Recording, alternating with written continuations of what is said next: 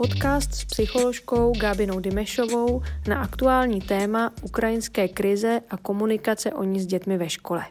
Tak tady vítám Gábinu Dimešovou, která je psycholožka z katedry psychologie Pedagogické fakulty Univerzity Karlovy, zároveň je členka Asociace pro terapii a zároveň pracuje pro Rafael Institut. Chceš ještě k sobě něco dodat, Gábino? Já myslím, že to bohatě stačí. A my jsme se tady dnes sešli, aby jsme si povídali na téma ukrajinská krize, eh, děti, válka a podobné související věci. Ale jsme tedy zacílené především na pro učitele, učitelky, ale i třeba vychovatelky v družinách a všemožné pedagogické pracovníky. Jak z této pozice můžu s dětmi o těchto aktuálních neblahých tématech komunikovat ve škole? Tak asi první otázka, jak se k tomu vůbec můžu jako učitelka, ředitelka, vychovatelka, zkrátka profík ve školství vůbec jako komunikačně postavit? No, já myslím, že první je uvědomit si, jak to vůbec prožívám já jako učitel nebo jako vychovatel. A zkusit se odpovědět na tu otázku, co cítím, co prožívám, co si myslím. No a pak se vlastně nebát eh, toho povídat si o tom s dětmi. Protože co se může stát nejhoršího, já budu trošičku malovat čerta na zeď, eh, tak se může stát to, že vlastně děti jsou ve škole se svými názory a pocity bojkotovány. A to dělá potom mnohem větší neplechu, než když si s nima o válce povídáme. Takže být otevřený, eh, nějak dobře naslouchat těm otázkám, kterým slyším, zkusit na ně nějak otevřeně, autenticky odpovědět, klidně říkat, co si myslím, eh, mít k tomu nějaký jasný postoj. Ten postoj má Česká republika naprosto jasný a já, se s ním jako učitel stotožňuju, eh, tak ho klidně vyjádřit můžu taky. No a vlastně důležité je asi nehodnotit, co si ty děti myslí. To znamená neříkat Pepičkovi, to je ale špatně, že si myslíš, že válka je špatná. Špatná válka je, ale v tuhle chvíli uh, prostě se musíme k tomu postavit, k té situaci uh, jako k takové. No, takže hlavně nehodnotit ty, ty názory těch dětí. Mm. Nehodnotit to, jestli mají strach, je úplně v pořádku, že prožívají strach. Možná, že někdo ho ani neprožívá a to je taky v pořádku. Takže nehodnotit to, co to dítě prožívá, spíš si s ním o tom povídat, úplně obyčejně. A máš nějaké rady k jednotlivým věkovým skupinám, protože my vlastně pokrýváme spektrum od učitelek v mateřských školkách až po pedagogy, kteří učí na gimplech, na učilištích, základky všeho směru. Tak jestli to můžeme rozdělit podle nějakých věkových skupin, s kterými dětmi o čem, jak mluvit, nemluvit, ukazovat jim, do čeho je zapojovat třeba? Tak oni ty zásady, co jsem říkala před chvílí, platí úplně pro všechno, pro všechny ty eh, věkové kategorie, pro celé to spektrum dětí. To je nějak o mně, jako o učiteli nebo vychovateli, jak já se mám stavět k té komunikaci. A to, co, to, jakým způsobem mám s tím dítětem komunikovat, tak to se musí řídit nejenom věkem, ale taky vyspělostí toho dítěte. Protože ne všechny tříleté děti jsou stejné, ne všechny 14-leté děti jsou stejné. Ne každá mateřská školka je stejná a pracuje jinak s dětma třeba. A to samé třeba děti gymnaziální jsou trochu jiné ještě než děti z jiné třeba odborné školy. Takže to je všechno uh, strašně důležitý brát v potaz. No a samozřejmě u těch dětí, kdybych si vzala to, to ty polarity, to znamená ty nejmenší děti až po ty nejstarší, se kterými se potkáváme, tak uh, u těch nejmladších dětí je to hlavně naslouchat těm dětem, opravdu dobře naslouchat tomu, co říkají. Já jsem teď překvapená tím, kolik toho děti vědí, kolik eh, toho řeknou, kolik eh, těch myšlenek a emocí mají v sobě a jak hezky je projevují. Takže si myslím, že je to o nás, učitelích, abychom jim ten prostor dali, aby to mohli vůbec jenom vypovědět. Už to, že to vypoví, tak je vlastně léčivý. Už to jim pomáhá ventilovat ty emoce a napětí, které v sobě možná mají. A taky je potřeba si uvědomit, že možná jsme jediný, kdo si s nimi o tom chtějí povídat, protože rodiče mají často pocit, že mají děti ochránit, takže od toho drží stranou a říkají, nemysli na to, nebudeme si o tom povídat, nic takového neexistuje, ty jsi v bezpečí, ale ty děti moc dobře cítí a vědí, že s tou společností se něco děje. Takže naslouchat, být otevřený všemu, co ty děti říkají a možná hodně pozorovat, co to s těmi dětmi dělá. Že se možná mění chování těch dětí, že eh, hodná Lucinka najednou je trošičku víc aktivní, nebo že naopak eh, ten Martinek, který byl vždycky aktivní, tak najednou sedí trochu v koutě a je zamyšlený. Takže to není jenom o tom si s nimi povídat, ale taky pozorovat a ptát se, co se děje. To jsou ty dobré situace, kdy se můžu zeptat. Hele, eh, Pepičku, Martinku, ty jsi byl vždycky takový aktivní a teď tady sedíš, o něčem přemýšlíš, můžu se zeptat, o čem to přemýšlíš. Prostě dávat prostor tomu, aby si o tom ty děti mohly začít povídat a zase vyventilovali ty emoce. No a na druhé straně já nějak předpokládám, že děti 14, 15, 16, 17 jsou děti, které jsou i v našem školství už vedeny k tomu, aby diskutovali. Takže tam naopak ty diskuze můžeme rozvíjet. A je možná docela fajn, že učitelé i vychovatelé mají v uvozovkách tu moc, tu diskuzi rozvíjet správným způsobem, než aby to byla diskuze, kterou ty žáci mezi sebou třeba mají o přestávkách a nemusí být vždycky úplně eh, tak správná, jak bychom si asi představovali. Takže já si myslím, že vlastně ta škola by tomu měla být vstříct, že by to nemělo být jenom o tom, že vyhlásíme rozhlasem, že se teď budeme sobě všichni chovat hezky a budeme na sebe hodní, ale mělo by to být tak, že učitelé, kteří jsou pro to predisponováni a, a připraveni, že občankáři, dějepisáři, možná češtináři, tak by měli být těmi, kdo tu diskuzi klidně rozvíjí. Samozřejmě pubertáci někteří diskutovat nechtějí, ale na to zase existuje spousta her, který uh, můžou pomáhat vlastně tu diskuzi nějak dál rozvinout jsme tady natrefili, ale to asi jenom zmíníme krátce, k tomu bude nějaký samostatný pořad. Takový podsegment těch opravdu už jako mladých dospělých, kteří ještě jsou třeba na té střední škole, týká se to teda z 99% chlapců, kteří teď jako e, vlastně naslouchají hrozně těm potenciálním možnostem jít na tu Ukrajinu bojovat. Tak co si myslíš o tomhle? Taková ta touha, jako že konečně budu ten hrdina dobrodruh, ale přitom je mi třeba těch čerstvě 18, je to generace, která ani nebyla na vojně. Hmm. Tak jak se k tomu jako pedagog postavit?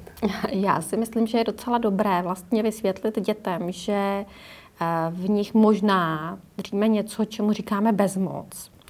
A že jakákoliv aktivita, kterou ucítí nebo uvidí, že by mohli dělat, tak je to, co je vlastně nabuzuje, aby nebyli bezmocní.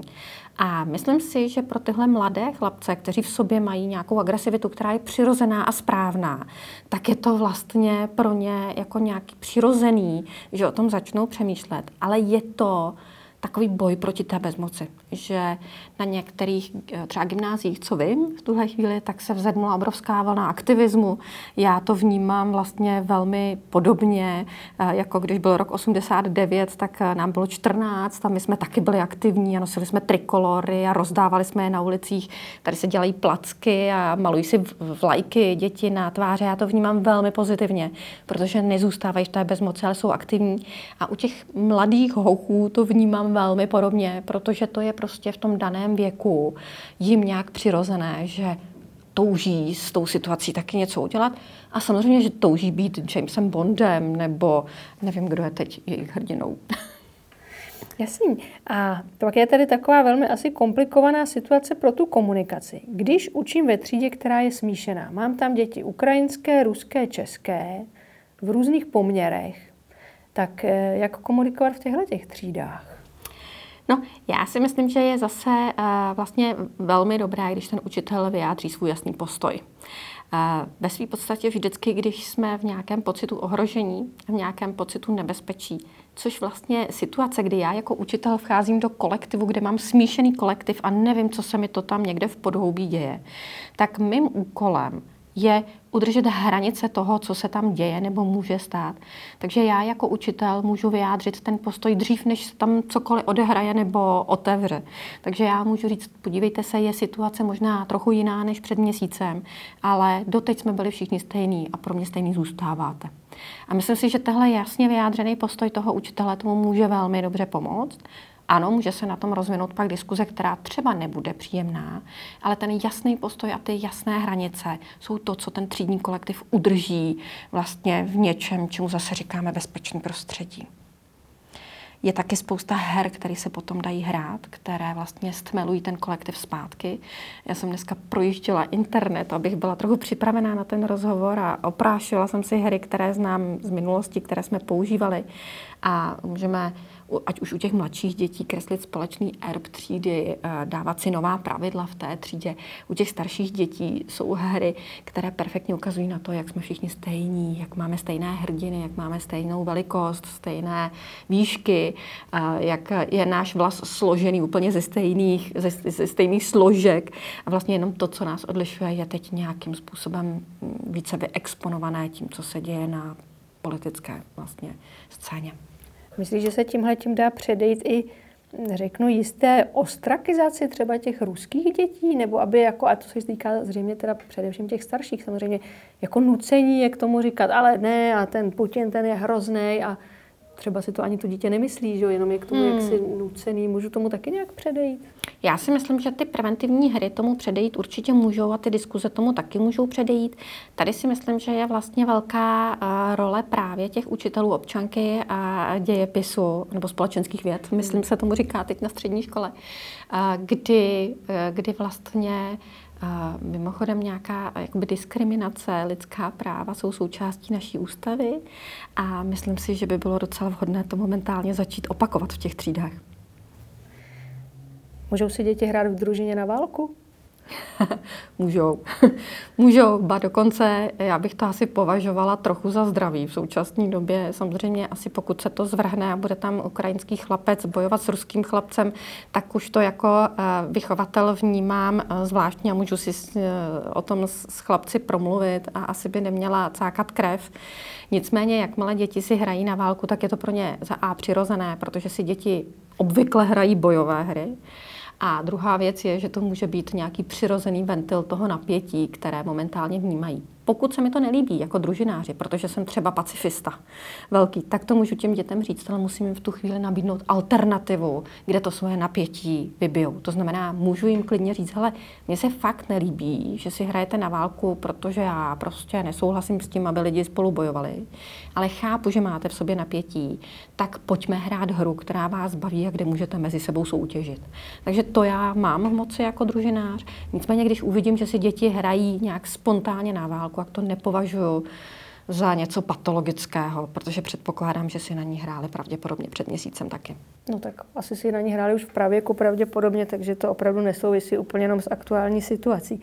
Jak je to s organizací všemožných podpůrných aktivit v rámci školy nebo té mojí třídy?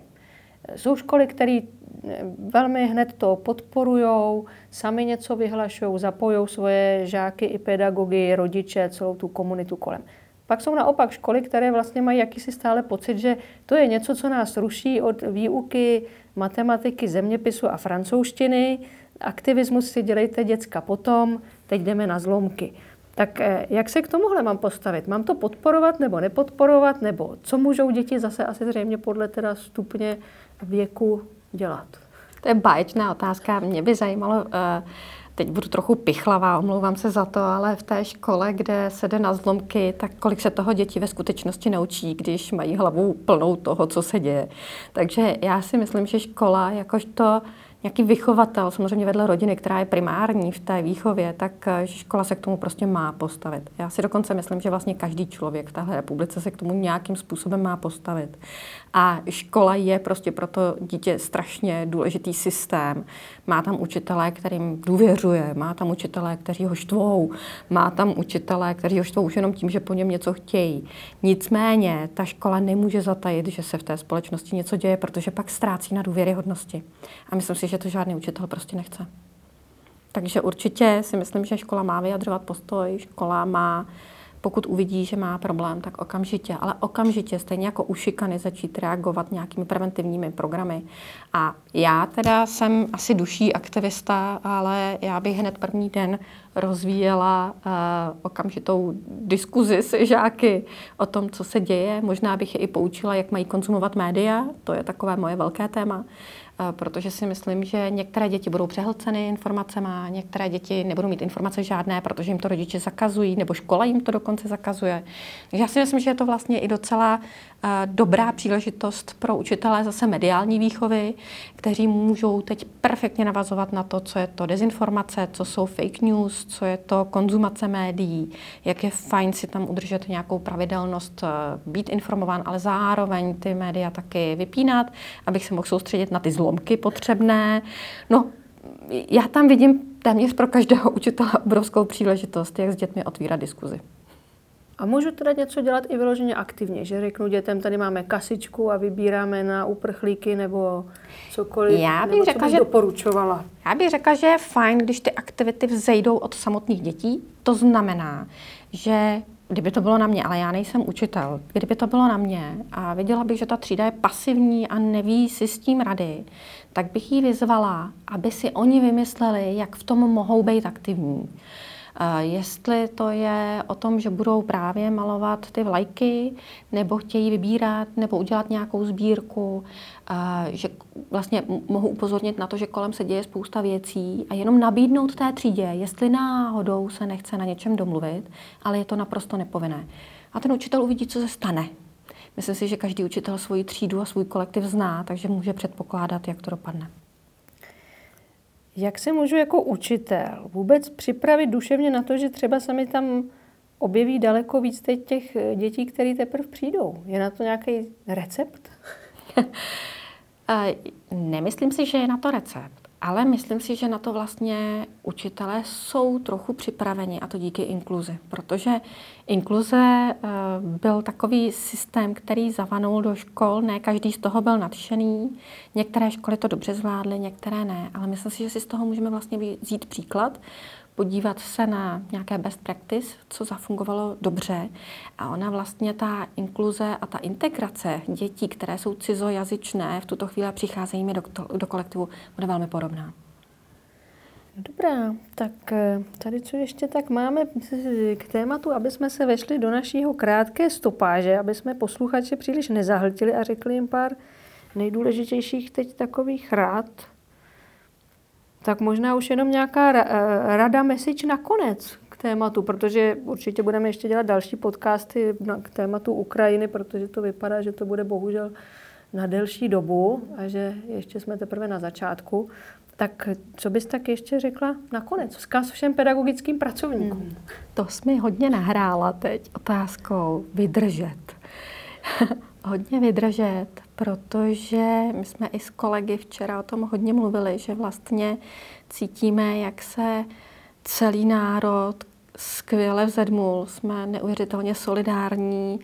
Vím, že i učitelé se hodně vzdělávají, hodně to téma zajímá a chtějí se na to dobře připravit. Ráda bych to ocenila, chtěla bych je opravdu pochválit za to.